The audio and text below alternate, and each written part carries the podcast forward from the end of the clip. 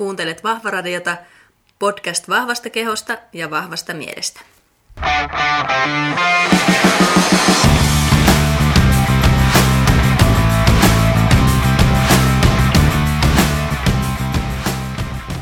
Moikka moi kaikille! Vahvaradion 24. jakso on nyt tässä tulilla ja tänään puhutaan historiallisesta näkökulmasta katsoen liikuntakasvatuksesta, liikunnasta ja vähän kehon kuvastakin. Tosi mielenkiintoista juttua tiedossa. Ja tämmöinen tärkeä tiedotus nyt korona-aikaan, tähän kun ollaan kaikki eristyksissä ja oltu aika paljon keskenämme, niin tämä jakso on nauhoitettu jo pitkälti ennen, ennen tämän kaiken pandemian alkamista, eli ollaan nauhoitettu samassa tilassa, mutta silloin ää, entisessä elämässä. Eli tämmöinen tiedotus tähän alkuun. Muuten taas nämä peruslöpinät tänne, eli muistakaa tilata podcastia ja käydä arvostelemassa sillä teidän parhaalla mahdollisella arvosanalla. Vahva omassa podcast-soittimessa, niin saadaan tätä sanomaa eteenpäin sitten mahdollisimman monelle ihmiselle. Se tosi paljon auttaa, jos jaksatte sen tehdä ja kiitos kaikille, jotka sen on jo tehneet. Mutta sitten mennään kuuntelemaan meidän huikeita vierasta. Vahva Radio on taas käynnissä. Tervetuloa taas uuden jakson pari ja tässä on tämmöisiä poikkeuksellisia teknisiä vaikeuksia, tai siis ei mulle ollenkaan poikkeuksellisia teknisiä vaikeuksia aloittamisessa. Mutta nyt ollaan taas ilmoilla ja meillä on täällä Lotta Vuorio mukana, joka on kirjoittanut historiasta gradun, joka liittyy nyt liikuntakasvatukseen ja luen täältä gradun nimeä nyt muistiinpanoista. Eli sukupuolittunut liikunta ja kehollisuus 1800-luvun Britanniassa ja Lotta on väitöskirjatutkija ja jatko-opiskelija historiasta – Tervetuloa Vahva Radio. Kiitos tosi paljon. Olen kyllä ehdottomasti Vahva Radio vannoutunut fani, että mahtavaa yes. olla täällä. Fani on päässyt. Täällä on nyt podcastaa ja kohtaa podcastajan, koska nyt mennään jo ihan väärässä järjestyksessä nämä asiat, mitä meinattiin, mutta Lotalla on historiaan keskittyvä podcast myöskin, mutta palataan siihen vielä vähän myöhemmin. Yes. Mutta tuota, kerro vähän itsestäsi, oliko mun esittely sinusta edes sinne päin Se oli oikein? sinne päin ehdottomasti. Eli tosiaan nimi Lotta Vuorio ja mä muutin Helsinkiin opiskelemaan historiaa 2014 ja nyt tota, 2019 syksyllä sitten aloitin tohtoriopinnot Helsingin yliopistossa. Tuntui siltä, että en ollut vielä valmis opiskelujen kanssa ja tykkään siitä niin älyttömästi. Ja tutkin tutkimus on erittäin lähellä sydäntä ja historiaa myös, niin, niin sen kanssa ehdottomasti jatkan nytten. Ja tota, se lähestymistapa, millä mä lähestyn, on kulttuurihistoria, eli tämmöistä inhimillistä toimintaa menneisyydessä. Sitä mä mm. tutkin. Ja tämä mun väitöskirja-aihe jatkaa tätä gradun aihetta, eli liikunnan parissa pysytään. Ja se mun väitöskirjan aihe, sen englannin niminen tällä hetkellä on Senses of Movement, Materiality and Physical Fitness in Victorian Britain. Eli Britit, 1800-luku ja liikunta. Jatkuu ja tämä aihe. Jatkuu Joo. tämä aihe, eli syvennytään. Mä itse Skandista asti jatkanut sitä aihetta, että mä en tiedä, koska kohan mä tuun olemaan valmis luopumaan siitä, mutta, Joo. mutta se on ihan älyttömän mielenkiintoista. Eli siinä väitöskirjassa olisi tarkoitus tutkia kehon ja liikunnan tämmöistä materiaalisuutta, eli missä tiloissa liikuttiin 1800-luvulla ja miltä se liikunta tuntui. Eli tämmöisen niin kuin hyvin yksilön tasolla olisi tarkoitus, kunhan vaan pääsen sellaiseen aineistoon käsiksi, mistä sitä on mahdollista tutkia. Ja sukupuoli ja luokka olisi siinä sitten näkökulmina. Mm. Sulla on niin kuin hyvin spesifi tutkimusaihe ollut sit jo pitkään ja kiinnostuksen mm. aihe, mutta tuota, miksi Britannia on nyt tässä sit keskittyneenä sulla? Niin, no siis mm. Britit on ihan älyttömän mielenkiintoinen paikkana ja alueena ja siellä se liikunta kasvatus käynnistyi 1800-luvun puolivälissä. Silleen mä en nyt sano, että se olisi mikään ensimmäinen paikka, että liikuntakasvatus ja 1800-luvun puoliväli oli aika semmoinen niin kuin yleinen Euroopassa, niin kuin milloin tätä liikuntakasvatusta esimerkiksi Saksassa ja Ruotsissa alettiin sitten niin kuin käynnistelemään osaksi mm. semmoista niin kuin yhteiskunnallista järjestäytymistä Joo. ja sellaista niin kuin hallintotapaa, että saadaan tavallaan ihmiset sellaisen tieteellisen ja liikunnan alle tavallaan sitä kautta. Mutta britit tosi mielenkiintoinen ja tietysti pakko paljastaa silleen, että käytännön näkökulmasta, että kun lukee niitä aineistoja, niin, niin, niin totta kai sen täytyy olla semmoinen kieli, mitä mä oikeasti niin kuin ymmärrän niitä niin kuin syvempiä merkityksiä, että mä oon vaan minkään niin kuin sanakirjan varassa jatkuvasti. Mm. Että sillä tapaa myös niin kuin ihan käytännöllinen syy, minkä takia Britannia, mutta Euroopasta on ollut alueena kiinnostunut tässä historian tutkimuksessa. Joo. Otetaan pieni backtracking mm-hmm. vielä, vielä tuossa. Eli sun graduhan on palkittu. Nyt mm-hmm. sitten, miten se oli? Oliko se parhaana yleisen historian graduna nyt vai miten se meni? Joo, se oli nyt tämän, tosiaan 2019 syksyllä. Sain iloiseksi yllätykseksi tosiaan tämän lukuvuoden 2018 ja 2019 mm. yleisen historian gradupalkinnon tässä meidän historian laitoksella Helsingin yliopistolla. Mm. Tämä en tiedä, saako enää puhua historian laitoksesta, mutta ehkä sitä kautta ymmärretään, että mistä puhutaan. Niin, niin laitos ei ole enää laitos. Niin, Mitä? ei ilmeisesti. Mä en tiedä, millä näillä saa mä puhua. Käyn, mutta... Mä käyn mäkin olen puhunut Mut joo. mutta se, että mikä meidän yhteys on, niin sä oot ollut tuolla Optimal Performance valmennushommissa, eikö Henkan valmennuksessa olit pitkään? Joo, kyllä. Pitkään siellä ja sitten tuota, et enää mun aikana siellä, mutta ilmeisesti vieläkin oot siellä tiskillä. Niin, kyllä, asiakaspalvelussa asiakaspalvelutöissä ja Joo. sitä kautta sitten ruvettiin joskus vanhoksattiin, että kun niin. itse on liikuntapsykologiassa ja sinä tässä, että meillä onkin yhteisiä intressejä ja muuta, että siinä nyt sitten tämä podcast-vieraus on sen niin kuin jäljiltä. Ja tuota, tämä sun gradu on tosi mielenkiintoinen ja lueskelinkin sitä ja ihan, en nyt ole mikään asiantuntija todellakaan aiheesta, mutta niin, kuin, niin jotenkin sujuvaa ja hyvää tekstiä ja jotenkin omia pohdintoja, että ihan olet palkintos kyllä ansainnut varmasti.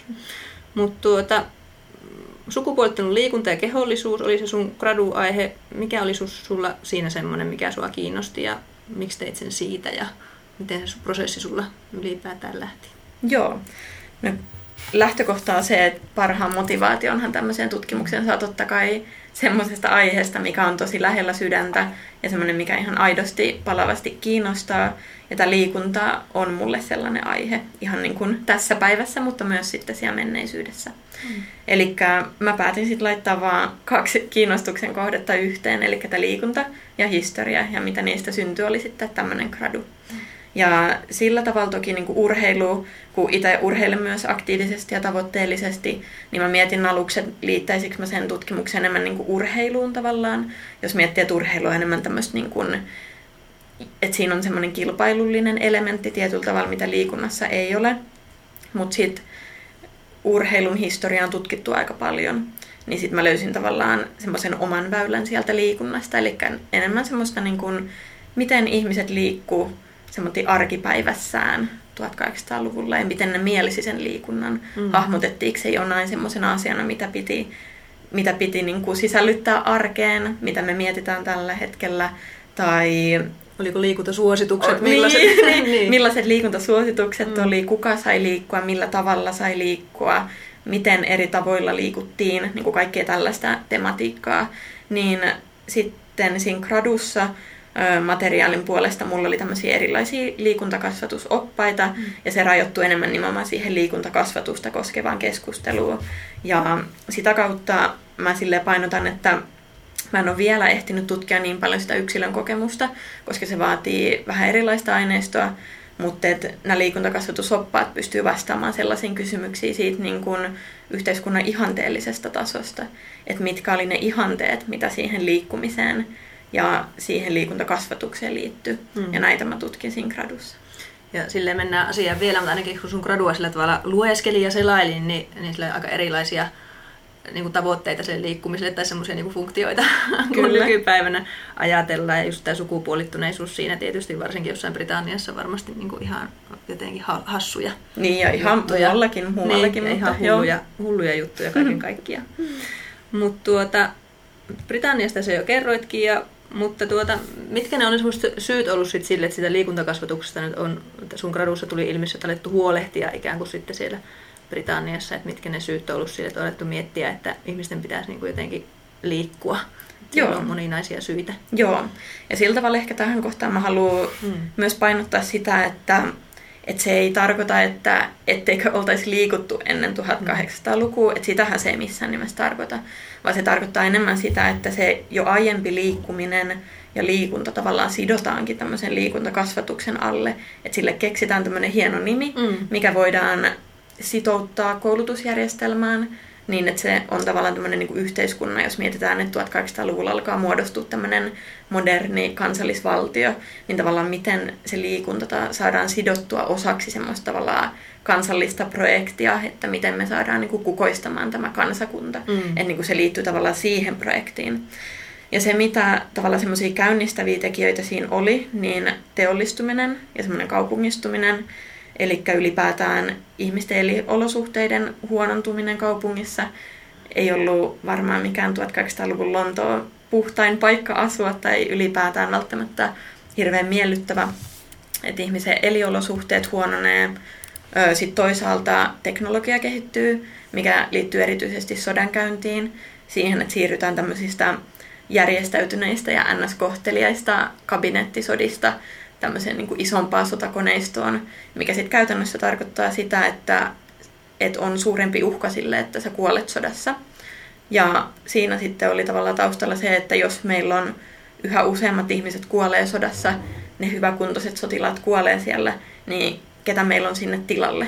onko meillä vaan huonokuntoisia miehiä sitten siellä tilalla. Rähjäukot on. Rähjäukot, kyllä. Eli tavallaan hirveän niin kuin konkreettinen pelko siitä, että, että miten me puolustetaan tätä yhteiskuntaa ja tätä kansakuntaa, jos meillä ei ole hyväkuntoista armeijaa. Eli se liittyy vahvasti tähän niin kuin armeijan instituutioon ja siihen kehittymiseen. No toisaalta siitä tämä kansalaisten huono kunto oli myös semmoinen niin koettu asia esimerkiksi tehdastyön kautta.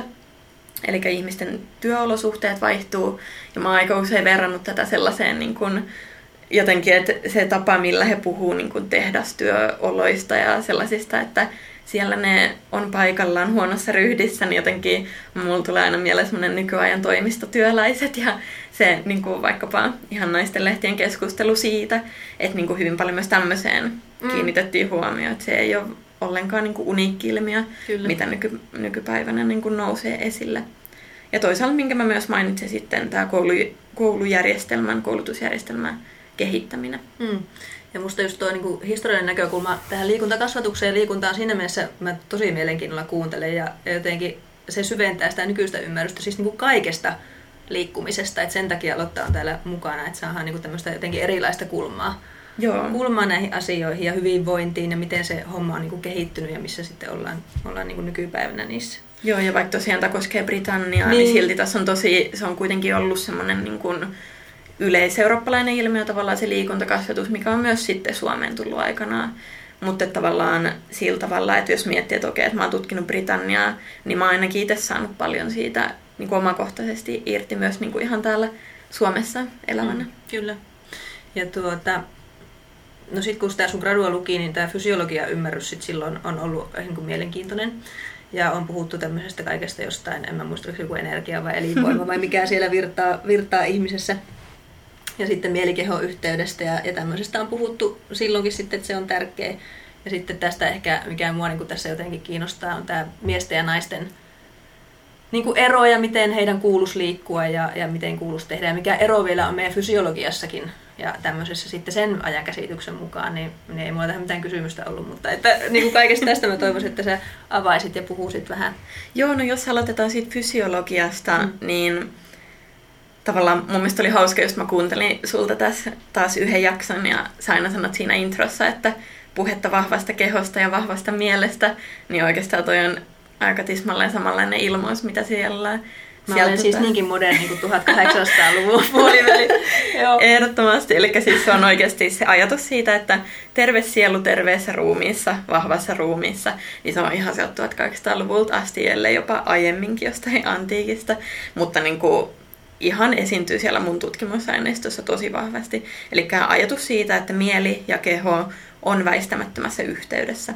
Ja se, mikä tavallaan sen mielen ja kehon yhdisti, niin on tämä mun tutkimuksen, mutta myös aiemman tutkimuksen mukaan semmoinen elinvoima-ajatus siitä energiasysteemistä. Englanniksi puhutaan animal energy tai energy ylipäätään. Ja mitä se elinvoima sitten tarkoittaa, niin sillä ajateltiin, että jokaisen kehossa on tämmöinen rajattu määrä energiaa. Ja sitä ei pystynyt niin kuin sillä tavalla sitä energian määrää itsessään lisäämään, että sitä oli nyt semmoinen ämpärillinen vaikkapa sitä energiaa. Ja sitten mietitään, että okei, mihin me käytetään tätä energiaa meidän kehossa. Ö, on ylipäätään kehon nämä fyysiset toiminnot, mistä aletaan saamaan tämmöisen ö, niin kuin lisääntyvän tiedon ja tieteen kehittymisen myötä lisätietoa, kuten jotkut hengityselimet, ruoansulatus, tämmöiset järjestelmät, mutta sitten myös ihan fyysinen aktiivisuus, työnteko, no vaikkapa just se liikunta, ja myös esimerkiksi opiskelu, eli semmoinen mielenaktiivisuus. Eli ne kaikki käyttää sitä energiaa. Ja se, mikä ero miehen ja naisen keholla oli, on tavallaan se, että silloin kuvaltiin, että naise, naiset sairastavat tällaista kroonista sairausta, sairautta nimeltä kuukautiset. Eli tavallaan kuukautiskierto vie naiselta aika paljon energiaa tästä, niin, tästä rajatusta määrästä, joten mitä naiset sitten tekee tällä jäljellä olevalla energialla. Ja se oli niin kuin tämän liikuntakasvatukseen keskustelun ytimessä tämä keskustelu, että okei, että pääseekö naiset opiskelemaan vai pitäisikö niitä sittenkin kiinnittää enemmän vaan huomiota siihen kehojen vahvuuteen ja terveyteen ja kauneuteen, että näiden kahdella välillä niin kuin paljon palloteltiin. Mm. Joo, tuossa, no mennään siihen ehkä myöhemmin, tuosta tuli tästä 16 kysymystä, mutta, mutta emme siihen vielä. Tuosta kehollisuudesta puhut paljon siinä gradussa, mitä se oikeastaan niin kuin tarkoittaa ja, ja missä kontekstissa sinä sitä niin kuin käsittelet siinä? Joo. Kulttuurin tutkimuksen näkökulmasta tavallaan, kun puhutaan kehollisuudesta, niin siitä voidaan suomeksi puhua myös ruumiillisuudesta. Et keho ja ruumissa on ainakin mulle niin kuin synonyymejä toisilleen, mutta tavallaan ruumis, kun silloin suomeksi myös niin kuin tavallaan viitataan kuolleeseen henkilöön, niin sen takia mä itse tykkään enemmän puhua niin kuin siitä kehosta ja kehollisuudesta, että se antaa enemmän tämmöisen niin kuin aktiivisen toimijan kuvan tavallaan. Englanniksi taas, jos oot, ootte kuulijoina kiinnostuneita googlaamaan lisää, niin embodiment on se, mitä sitten englanniksi puhutaan. Mutta se, mitä täällä kehollisuudella tarkoitetaan, niin siinä on tavallaan kaksi elementtiä, että et tavallaan on se fyysinen keho, se materiaalinen keho, missä me eletään, ja sitten ne tämmöiset kulttuuriset toiveet, odotukset, ihanteet, mitä sille keholle asetetaan. Eli kehollisuus on tietyllä tavalla sellainen kokonaisuus, mikä ei rajoitu siihen fyysiseen kroppaan, vaan se on myös paljon niin kuin sitä yhteiskuntaa, kulttuuria, sosiaalisia suhteita, vuorovaikutusta, mitä se keho tavallaan tämmöisten merkitysten muodossa, kulttuuristen symbolia ja merkitysten muodossa sitten sitoo itseensä kauhean, se keho on niin monta asiaa. Mutta joo, se on. Toi, toi, toi totta, että ruumiista en itsekään voi puhua, kun se kuulostaa aina niin jotenkin makaaberilta. Vähän. Ja tavallaan sitten se ke- kehollisuus, mihin kaikkeen se sitten heijastuu, niin esimerkiksi tämän mun gradun näkökulmasta se heijastuu siihen liikkumiseen ylipäätään, miksi liikutaan, miksi kehojen pitää liikkua, mutta myös siihen tavallaan sellaisen kehon ulkonäköön, että miltä sen kehon pitää näyttää, mihin kehot pukeutuvat, tavallaan mitä vaatteita, millaiset, öm, mitä ylipäätään, miltä ihmiset näyttää, sekä sitten myös seksuaalisuuteen esimerkiksi. Mm. Että kaikki tämmöiset, eli miten olet kehossasi ja mitä se merkitsee. Se on tavallaan se ydin siinä kehollisuudessa. No sitten miesten ja naisten eroihin ja tähän, tähän niin kuin sukupuoleen ja liikuntaan, että siinä on niin kuin nähty paljon eroja ja eroavaisuuksia ja että miten tämä on toteutunut sen liikuntakasvatustyössä, että minkälaisia suosituksia on vaikka annettu tai miten on nähty se, että miten pitäisi naisten tehdä jotakin liikuntaa. Ja onko se liikunta ollut sitten vielä sellaista, niin kuin, mitä se niin kuin on ollut? Onko suositeltu, että pellolle töihin vai, vai kävele vai mitä se on ollut sitten? No sille tosi erilaista riippuen niin kuin mistä, mistä kontekstista puhutaan ja mistä ajasta tietyllä tavalla myös, koska se 1800-luvun puoliväli, mitä mä tutkin, niin silloin tavallaan liikuntakasvatus oli enemmän tai vähemmän tavallaan vasta puheen tasolla.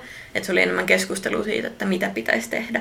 Että tavallaan voi miettiä, no ensimmäinen, Britannian ensimmäinen kuntosali on perustettu 1858 Oxfordissa. Että se on niinku tietynlainen, niinku, en mä tiedä lähtölaukaus, mutta niinku, se on yksi semmoinen konkreettinen edistys tai uudistus, mitä, mitä silloin on saatu aikaan, mutta sitten varsinaisesti esimerkiksi lainsäädännöllisellä lainsäädännöllisellä tasolla se liikuntakasvatus siirtyy siihen koulutusjärjestelmään enemmän niin kuin 1870-luvun lopussa, 1880-luvun alussa.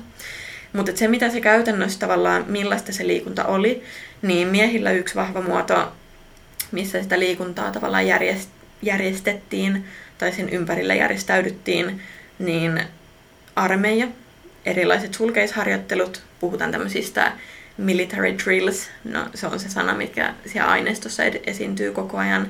Eli erilaisia ohjeita siitä, että miten armeijan niin liikuntakasvatus tavallaan järjestäytyy just vahvistamaan niitä sotilaita ja niiden kuntoa.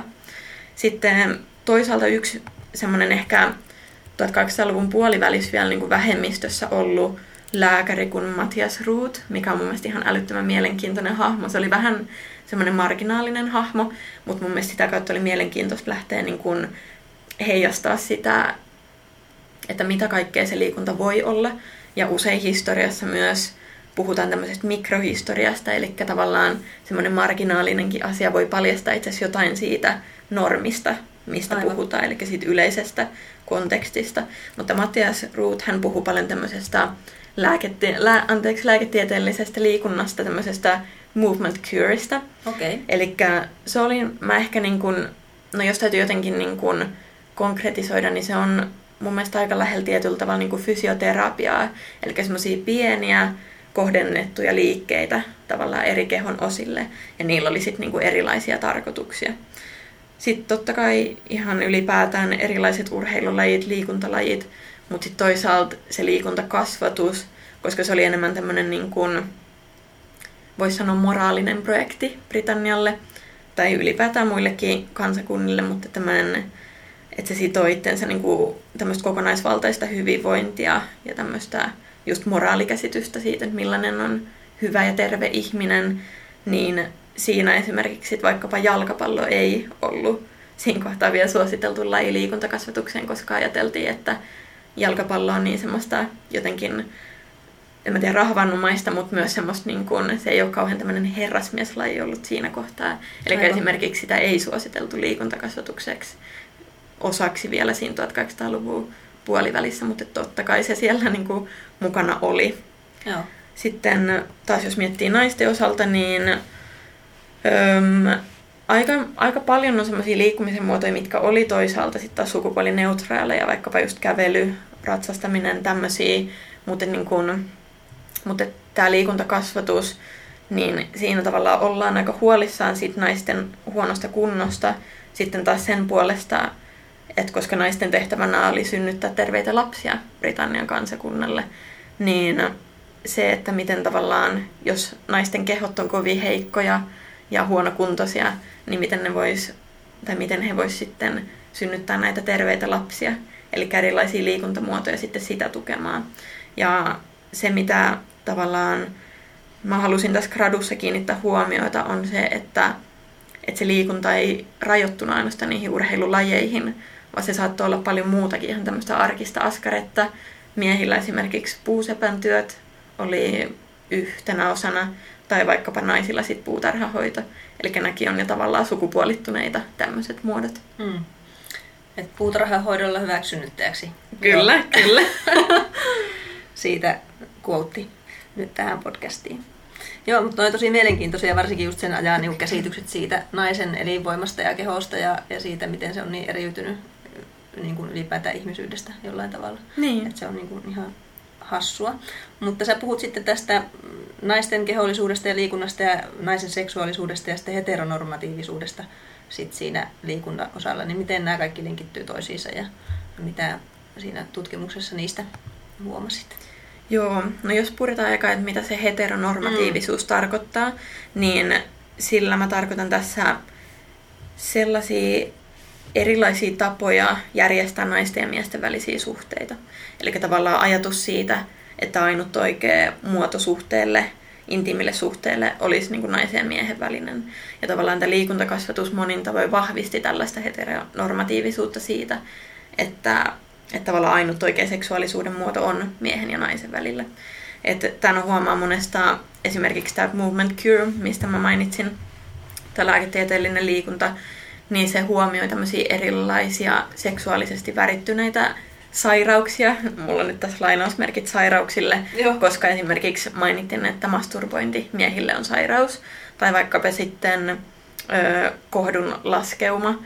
Aiemmin tämmöisestä samanlaisesta ilmiöstä on puhuttu niin kuin vaeltavana kohtuna, eli perä, pelättiin, että esimerkiksi korsetti puristaa niin kuin naisen kehoa kasaan sille, että kohtu lähtee vaeltamaan ympäri kroppaa ja vaihtaa niin kuin paikkaa muiden sisäelinten kanssa, niin tämmöisethän on hyvin niin kuin sukupuolisesti värittyneitä sairauksia. Ja se, minkä takia, tai se on mun tulkinta siitä, että miksi ne on määritelty sairauksiksi, on nimenomaan se, että masturbointi esimerkiksi ei johda raskauteen, se ei johda siihen lisääntymiseen, mihin ajateltiin, että seksi esimerkiksi on tarkoitettu. Eli sen takia myös liikuntakasvatus sit antoi niin kun ohjeita tavallaan, tai tämmöiset eri liikuntamuodot ja liikunta nähtiin tämmöisenä niin kun lääketieteellisenä metodina myös. Liike on lääkettä, mm-hmm. niin kuin sanonta kuuluu, niin tavallaan myös tämän tyyppiset eri asiat johtaa tavallaan ja vahvistaa sitä heteronormatiivisuutta sit siinä. Mutta myös ylipäätään se seksuaalisuus tulee esiin myös siinä liikunnan tarkoituksessa, että minkä takia pitää liikkua. Että naisten osalta tavallaan ajatuksena oli, että se yksi elämän tarkoituksista on tavallaan päätyä avioliittoon, saada lapsia ja synnyttää niitä terveitä lapsia sitten brittiyhteiskunnalle. Ja jos nainen ei ole hyvässä kunnossa tai ei ole kaunis tai muuten niin kuin ulkonäöllisesti viehättävä, niin pelkona on, että nainen ei pääse naimisiin. Eli siinä tavalla tavalla tulee hyvin konkreettisesti esiin se seksuaalisuus ja tavoite tavallaan sille lisääntymiselle myös sen niin kuin kehon ulkoisen viehättävyyden kautta. Tämä on niin kuin just Jane Austenin kirjoja, jos lukee, niin mm. tämä peruskaava kaava, kun taas jouluaikaan katteli ylpeyden ja ennakkoluulon teemalta putkeen, niin, niin se on kyllä niin. Niin on. Ja yksi tota, tämän mun tutkimuskirjallisuudessa yksi tutkija kuvasi tätä jotenkin sillä tavalla, jotenkin mielenkiintoisen voima, voimakas ilmaisu, että nainen oli kohtuunsa vanki. Mm. Ja niin kuin sillä tavalla mä en tietenkään niin kuin enää haluaisi ajatella, että, että koska mä oon nainen, niin mä joudun niin kuin jotenkin olemaan jonkun asian vanki. Sitähän se ei saisi niin kuin olla. Mutta se, mitä tuolla niin kuin ilmaisulla tarkoitetaan, on just se, että se sukupuoli määritti niin vahvasti sitä sun tulevaisuutta. Mm. Et siinä just mainittiin, että naiset on joko niin kuin, ö, tulevia äitejä, tai sitten he on parhaillaan äitejä, tai sitten he on niin kuin menneitä tai eläköityneitä äitejä. Eli mm. niin vahva se äidin rooli tavallaan siinä oli. Kyllä. No, jos miettii tuota ihan niin kuin ulkoisia tämmöisiä vaatimuksia, mitä sitten on ollut ja mitä liikunnalla varmaan on myös haluttu siihen ulkonäköön vaikuttaa. Ja ainakin ryhdistä oli siellä juttua ja muuta tälle, että miltä niin kuin näyttää mä oon just semmoisessa ryhdissä tällä hetkellä täällä, Sama. että se ei, tota, ei täytä näitä vaatimuksia, niin mitä, mitä siitä, siitä tutkit siellä ja, ja löysit? Joo, eli tota... Ja tämmöisistä ihanteista just mitä silloin on ollut ja niin. haluttu edistää. Kyllä, kyllä. Sanotaan, että semmoinen, jos mä nyt niin kuin yhteen lauseeseen sanon, että millainen se kehon kauneus ihanne oli, niin se oli pyrkimystä semmoiseen tasapainoon ja hallintaan. Eli se, että keho on niin kuin mä en tiedä, tietyllä tavalla vieläkin jopa puhutaan semmoisesta niin kuin, vaikkapa lihastasapainosta.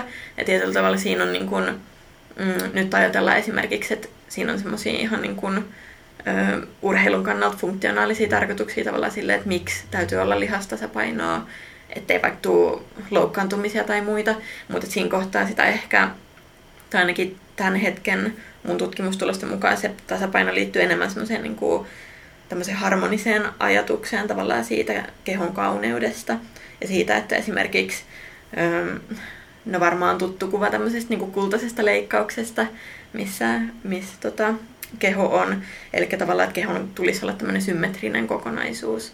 Ja tietyllä tavalla siinä näkyy ehkä taustalla tietynlainen semmoinen kristillisyysajatus semmoisesta niin Eeva ja Aatamin tyyppisestä niin ihannevartalosta, jossa ja tässä, on, tässä brittiyhteiskunnan tai ylipäätään niin kuin läntisen yhteiskunnan huomiossa on myös tärkeää huomioida se, että tämmöinen ihanne vartalo oli myös niin kuin valkoinen ja mahdollisesti vielä yläluokkainen. Eli ylipäätään tämä liikuntakasvatusprojekti oli tältä osin monessa, monella tavalla vielä niin kuin hyvin yläluokkainen, että sen mä haluan painottaa, että kaikilla ei ollut todellakaan varaa miettiä mitään niin kuin liikuntaan tai tämmöisiin liikuntaharrastuksiin liittyviä, vaan enemmän niin kuin ihan ylipäätään sitä, että miten tulla toimeen.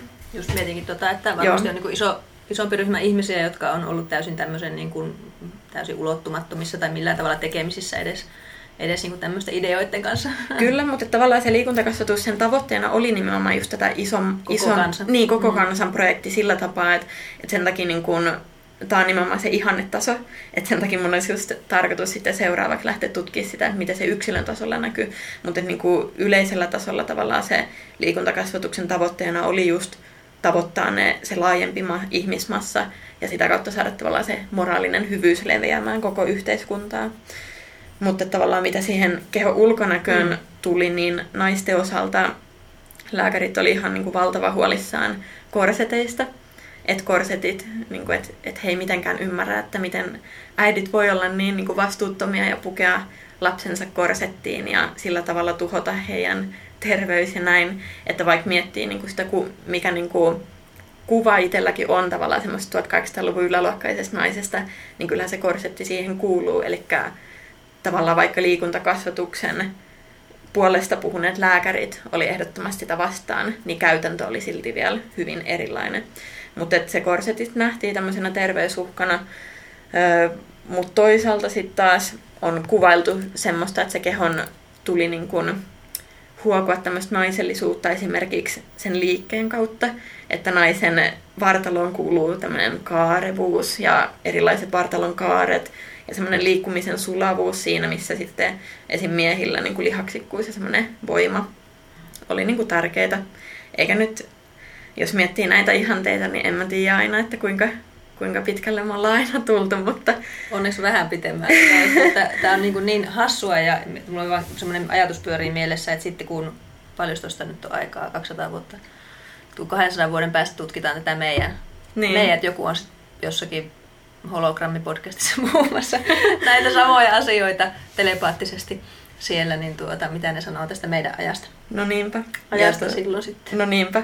Ja tähän kohtaan mä ajattelin, että mä toin tänne myös tämmöisen menneisyyden jäljen mukana, niin vähän tähän mun mm. oman podcastin teemaan, teemaan liittyen. Mutta tota, mä ajattelin, että mä voisin lukea tämmöisen lyhyen lainauksen ääneen, missä niinku kuvaillaan sitä, että miltä ihmiset näyttää niin kuin, sillä tavalla näitä lainauksia ja lähteitä pitää aina lukea totta kai kriittisesti, että ei tarkoita, että näin olisi just näillä sanoilla ollut, mutta se, mikä mua näissä kiinnostaa enemmän se, että mitä sillä halutaan viestiä, että tämmöisiä on kirjoitettu ylös.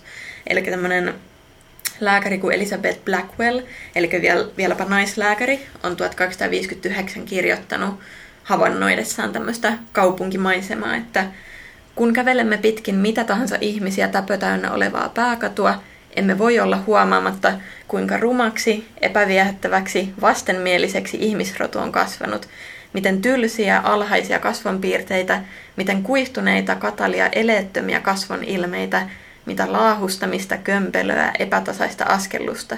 Sievät kasvot ovat harvassa, kauniita kasvoja tuskin näkee. Ihan järkyttävää. Eikö se siis no aina kun näitä Ihan lukee huippu. siellä, niin nämä on niin tavallaan viihdyttäviä mun mielestä.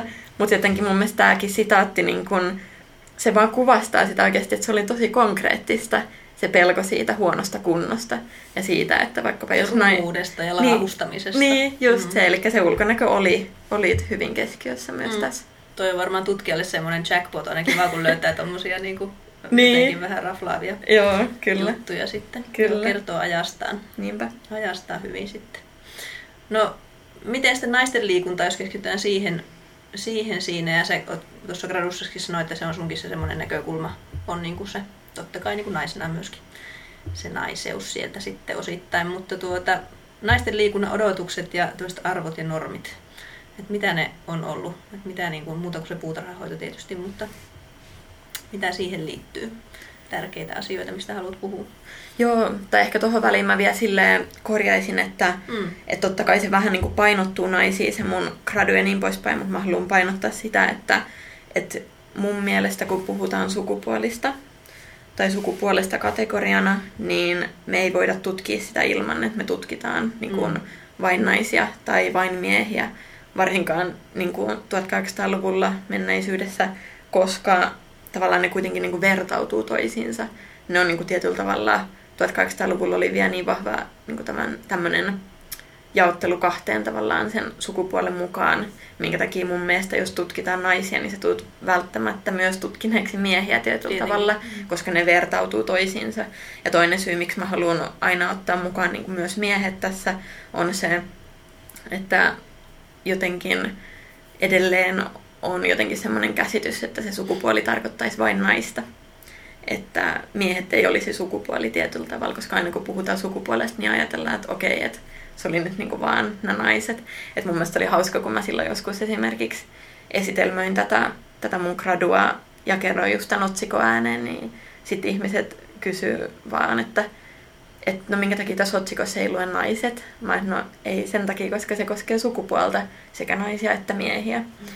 Joo, tämmöinen paasaus tähän Joo, väliin, mutta on vaan semmoinen... Sen Niin olitkin siinä gradussakin kyllä maininnut, maininnut ihan hyvin. Ja tuota, itse mietin sitä lukiessa sitä, että tietysti kaikki materiaalihan, että niin kuin, no tässä oli tämä naislääkäri kyllä mukana, mutta sillä meillä varmaan niin kuin miehet on aika pitkälti ollut sanelemassa sitä, että mitä se liikuntakasvatus on, vai mitä sä oot mieltä siitä? Mm, joo, siis kyllähän siellä niinku esimerkiksi tämä Elizabeth, Blackwell, kenen, kenen lainaus tässä oli, niin hän oli vasta ensimmäinen tota virallinen, virallisen tutkinnon saanut brittilääkäri, ketä on nainen. Mm. Eli sillä tavalla totta kai se oli, niinku, tai totta kai, mutta oli miesvaltaista.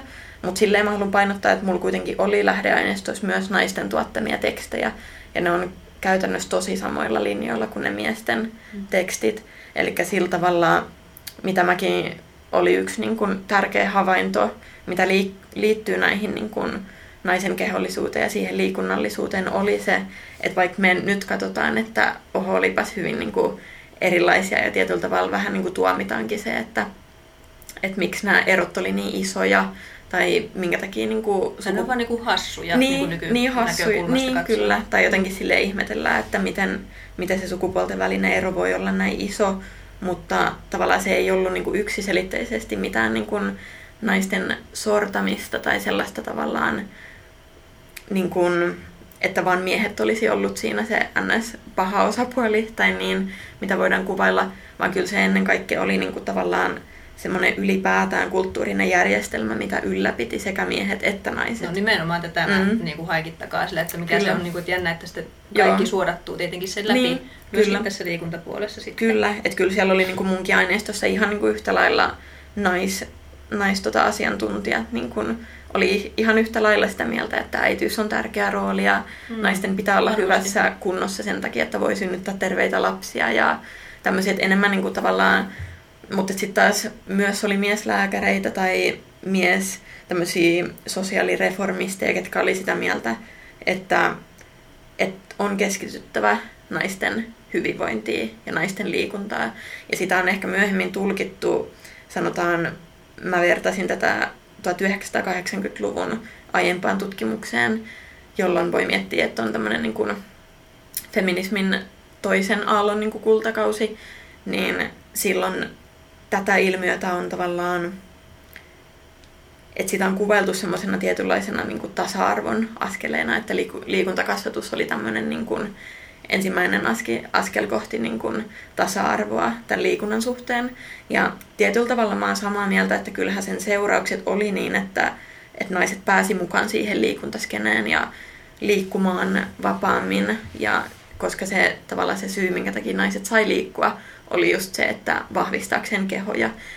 Mutta sillä tapaa mä muistuttaisin, että se liikuntakasvatus ei ollut niin kuin itsearvoisesti mikään tasa-arvon projekti, vaan se oli enemmän niin kuin, että ajetaan sen yhteiskunnan hyvinvointia ja sen yhteiskunnan asemaa. Ja ei siinä niin mietitty sitä tasa-arvoa, vaan enemmän sitä, että okei, naiset pitää saada hyvään kuntoon, jotta he synnyttää näitä terveitä lapsia. Mm. Ja sillä tavalla, niin kuin, että okei, mä kärjistän tässä nyt jonkun verran, mutta tavallaan ei voi puhua sillä tavalla tasa-arvosta, kun miten, se me, miten me se niin kuin nyt mielletään. Joo. Että se on vähän niin kuin anakronistista, eli tällaista, että sijoitetaan niin kuin nykyajan ajatus sinne menneisyyteen. Just niin. Ja Joo. sen kanssa aina oltava niin kuin tosi tarkkana. Kyllä. Joo, tosi mielenkiintoisia juttuja ja, ja tuota sun niin kuin, ajatuksia asiasta. Joo. Mutta sitten, skippasinko mä nyt jonkun tästä? Niin mä taisin unohtaa puhua nyt siitä naisten liikunnasta ylipäätään, mistä joo. sun alkuperäinen kysymys oli. Ei, mut- tää oli, kato mä Niin. itse sua johdin harhaan.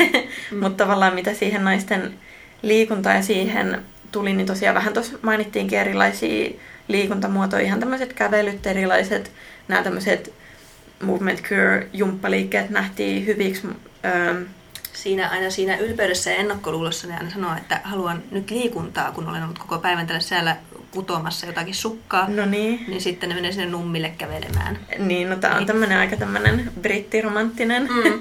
näkemys asiasta. Ja tota, koska siihen perustuu koska se... tietämysasioista. niinpä, niinpä. Joo, mutta niinku, tosi, tosi erilaisia. Just se mun niinku, tämän gradun tavoitteena oli niinku, tavata, tavallaan avata silmiä sille, että mikä kaikki voisi olla sitä liikuntaa. Ja just mitä mainitsin, nämä puutarhanhoito ja tämmöiset. Mutta sitten myös, koska se mun tavallaan yksi tärkein johtopäätös oli se liikunnan uudelleenmäärittely, että se liikunta ei, ei ollut sidottuna tavallaan näihin eri urheilulajeihin, vaan mä jotenkin haluaisin, että se liikunta siinä 1800-luvulla määriteltäisiin, tai mun määritelmä sille on, että liikunta oli mitä tahansa toimintaa, mikä kulutti tätä elinvoimaa ja mikä tähtäisi terveyteen. Eli silloin esimerkiksi ö, suositeltiin, että keholle on tosi hyväksi esimerkiksi kylpeminen, koska vesi vaikuttaa ihon kautta niin kuin kehon lämpötilaan, niin sitä kautta ö, kuluttaa tätä elinvoimaa. Tai vaikkapa ratsastaminen ö, ihan raskaana oleville naisille, koska silloin kehon paino totta kai lisääntyy, koska sä kannat lasta vatsassa, niin silloin sun keho automaattisesti jo kulutti enemmän energiaa. Eli silloin, oliko oudoin esimerkki, mitä mä oon lukenut, niin se, että raskaana oleva nainen istuu ihan vaan purjen veneessä, niin se oli hyvää liikuntaa. Eli no niin, siis nämä on, niin, nämä on niin tosi erilaisia. Tai sitten vaikkapa jollekin sairaalle vanhukselle saattoi riittää liikunnaksi ihan vaikkapa se, että otat tuolin ja meet ulos istumaan. Niin se, se on niin kuin hyvää liikuntaa.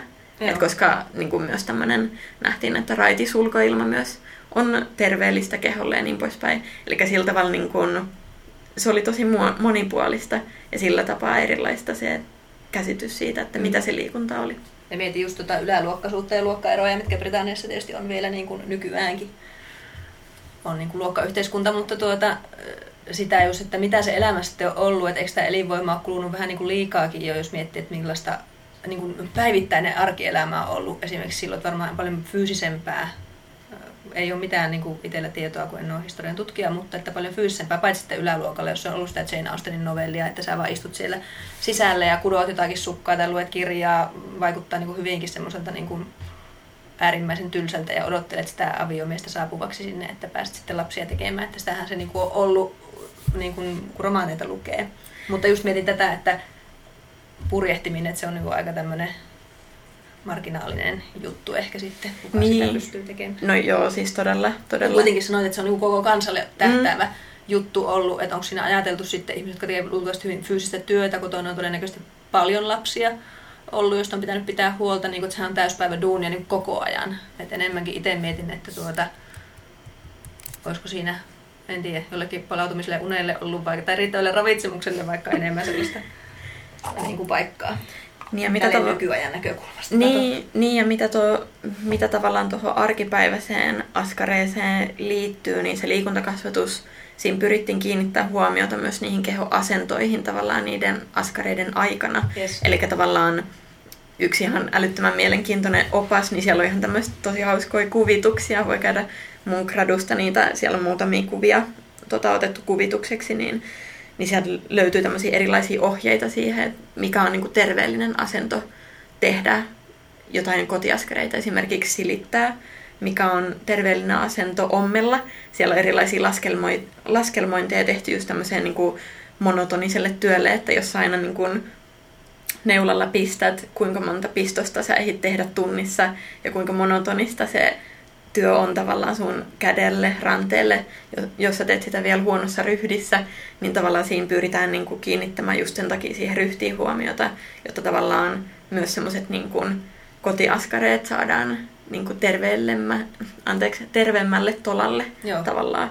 Että se oli siinä niin kuin ajatuksena, että se ei välttämättä ollut ainoastaan näitä uusia liikuntamuotoja tai vanhoja liikuntamuotoja, mitkä tavallaan kääritään uuteen paperiin niin sanotusti tämän liikuntakasvatuksen termin kautta, vaan se oli enemmän niin kuin myös kiinnittämistä huomiota ihan siihen niin kuin arkipäiväiseen olemiseen No siinä kehossa. Tämä niinku Joo. ajan takaa, että, että tuota, muistelit sun gradussa oli jotain tämän tyyppistä Joo. kanssa niin kuin ergonomiaa. Joo, joo, just tavallaan, että silloin ei puhuttu tosiaan työergonomiasta, mutta mm. se on ehkä semmoinen, niin kuin, miten sitä voisi niin kuin nykykäsittein kuvata tavallaan, että miten siihen, siihen kiinnitetään huomiota. Ja sitten taas, jos- otetaan miesten esimerkkiä sille, niin sitten taas miehillä vaikkapa, että miten sä kannat asetta Mm. tai miten, miten sä marssit tai muuta, niin siinäkin niin kuin kiinnitettiin paljon huomioon.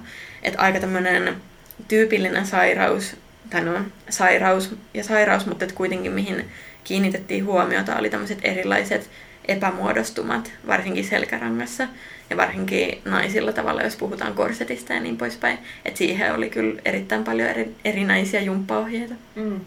Mä just mietin, että mä olisin joutunut niin paljon kaikkea jumppaamaan ja tekemään 1800-luvulla, kun ei varmaan voimaharjoittelu ollut kauhean sallittua, niin, niin tuota, väärän selkärankan ja huonon ryhtini kanssa.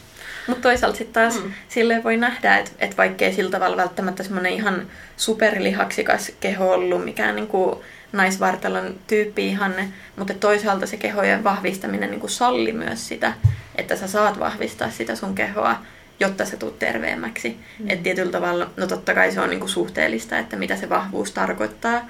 Sitä olisi ihan mielenkiintoista, täytyy varmaan syventyä siihen vielä tarkemmin. Ja tavallaan just sitä mä haluaisin just tutkia, että miltä se liikunta tuntuu kehossa ja tuntuuko se jotenkin erilaiselta, jos sun suorituskyky sitten paranee sen liikunnan ja terveyden edistämisen myötä. Että toivottavasti mä vaan löydän aineistoja, mikä vastaa Mm. mm. näihin kysymyksiin, koska ihan super mielenkiintoista. Joo. No, mennään tämmöiseen niin kuin loppukaneetteihin tässä nyt siinä mielessä, että mua kiinnostaisi kuulla, että mitkä on niin kuin sun mielestä ne sun omat semmoiset tärkeimmät johtopäätökset ja, ja tulkinnat nyt tästä sun gradusta, ikään kuin se discussion-osio sieltä lopusta sitten.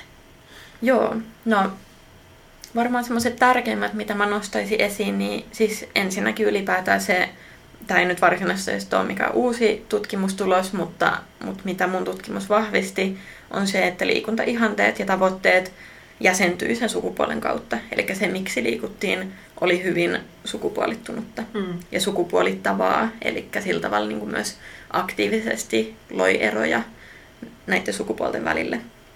Toisaalta sitten taas on tärkeää huomioida, mikä mulla oli tässä pointtina, on se, että sukupuoli on muuttuva käsite niin biologian kuin sen sosiaalisen puolen osalta.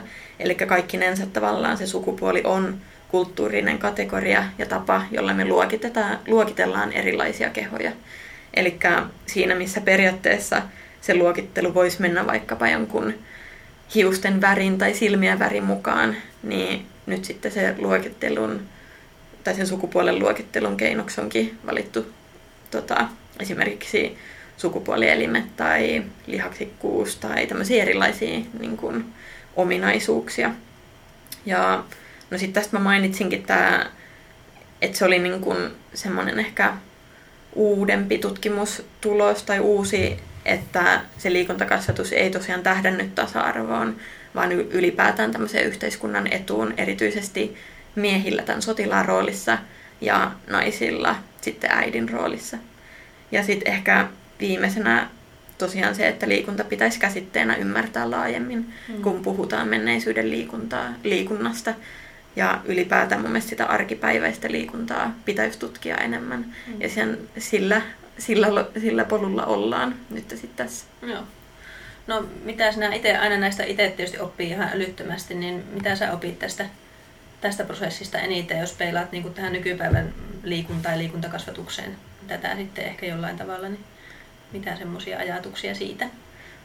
Ensin mä haluaisin painottaa siitä, että mikä tämmöisessä historian tutkimuksessa on aina ihan älyttömän tärkeää, on se, että menneisyys ei ole jotain sellaista, mikä on meidän takana, vaan mä haluaisin enemmän nähdä, että se nykyisyys se on niin kuin nykyisyyden rinnalla se menneisyys. Eli tavallaan, no se on ehkä semmoinen kliseempi lainaus, että me ei voida ymmärtää nykypäivää ja meitä itseämme, ellei me ymmärretä jotain siitä menneisyydestä. Ja tämä on ehkä semmoinen, mikä on mulla niinku ihan siis henkilökohtaisesti avartanut sitä omaa, ym- omaa ymmärrystä siitä kehosta ja kehollisuudesta ja sukupuolesta. Se, että mä oon opiskellut ja tutkinut sitä sieltä menneisyydestä. että jotenkin mä näkisin, että, että me kannetaan menneisyyttä meidän kehoissamme mukana ja se kehollisuus, johon sisältyy nämä erilaiset ihanteet ja odotukset, niin siellä on tosi paljon semmoista, mikä on edelleen ihan samalla tavalla. Jos miettii terveyskäsityksiä, niin ihan tämä pyhä kolminaisuus, uni, ravinto, liikunta löytyy 1800-luvulta. Toisaalta myös tämä naisten paine muokata ja muuttaa kehoja, se näkyy paljon.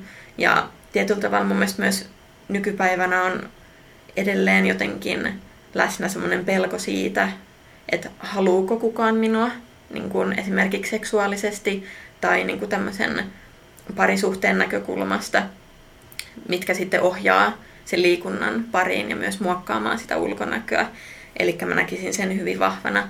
Ja ehkä tähän semmoinen vielä, niin kuin, mikä mulla oli ehkä sanotaan viime kevään isoin oivallus, niin tämmöinen miniluento tästä sukupuolen historiasta tavallaan siihen liittyen, että että 1700-luvulla vakinaistuu tämmöinen kahden sukupuolen malli, missä puhutaan tosiaan miehistä ja naisista, joilla on toisistaan poikkeavat kehot.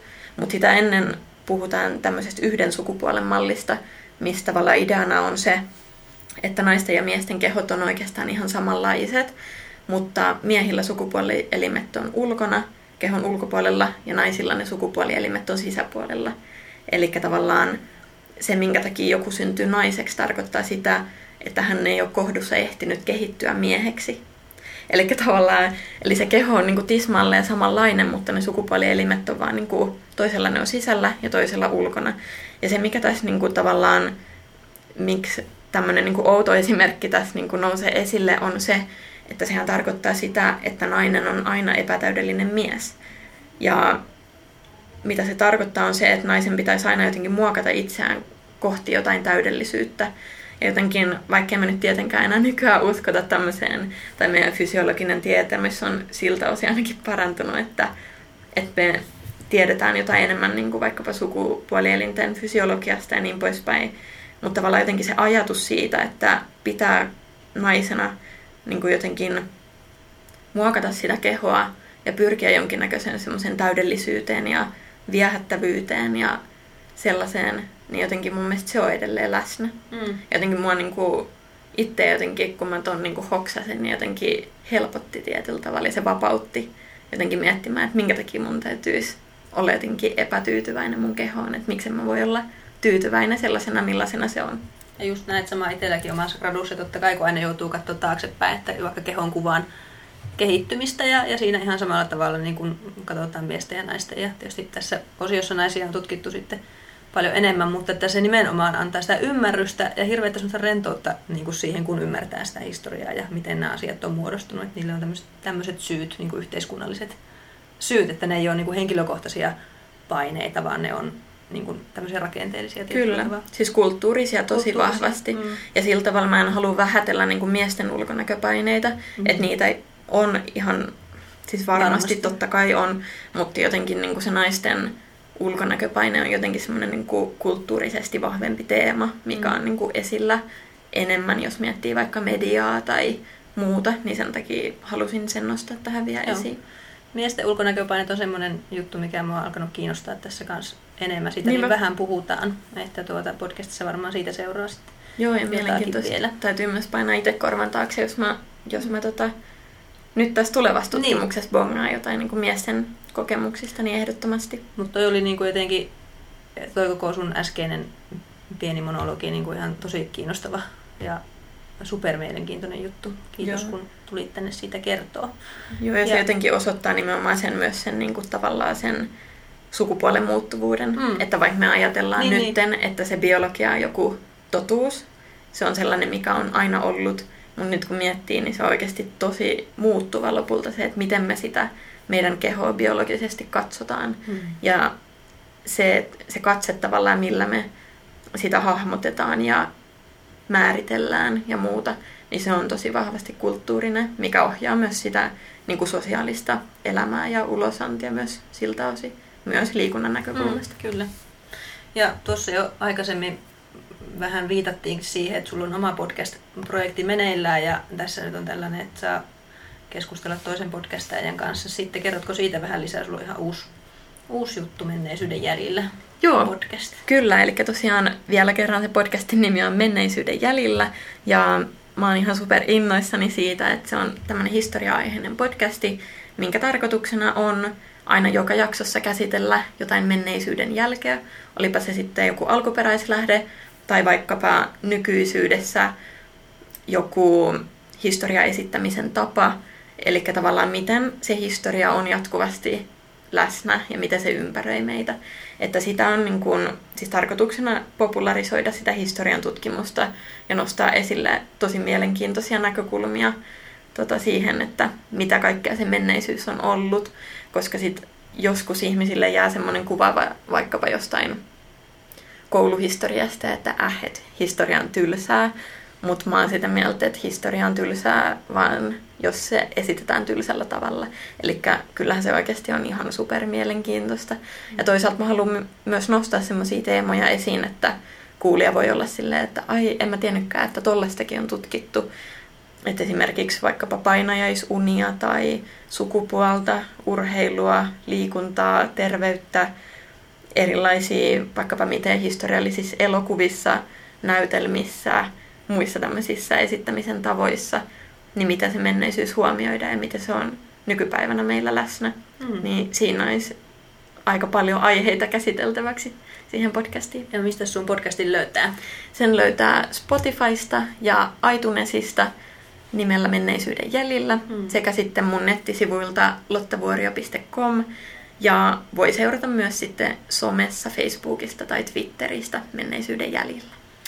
Se on nykypodcasta ja on kaikkialla. Kyllä, Ja tuota, kyllä. pistetään kaikki linkit vielä tuohon podcastin sitten muistiinpanoihin. Mutta hei, tämä oli ihan super opettavainen ja mielenkiintoinen. Opin ihan tosi paljon tästä, tästä kyllä ja kiitos Lotta, kun olit mukana. Kiitos tosi paljon. Se on moikka!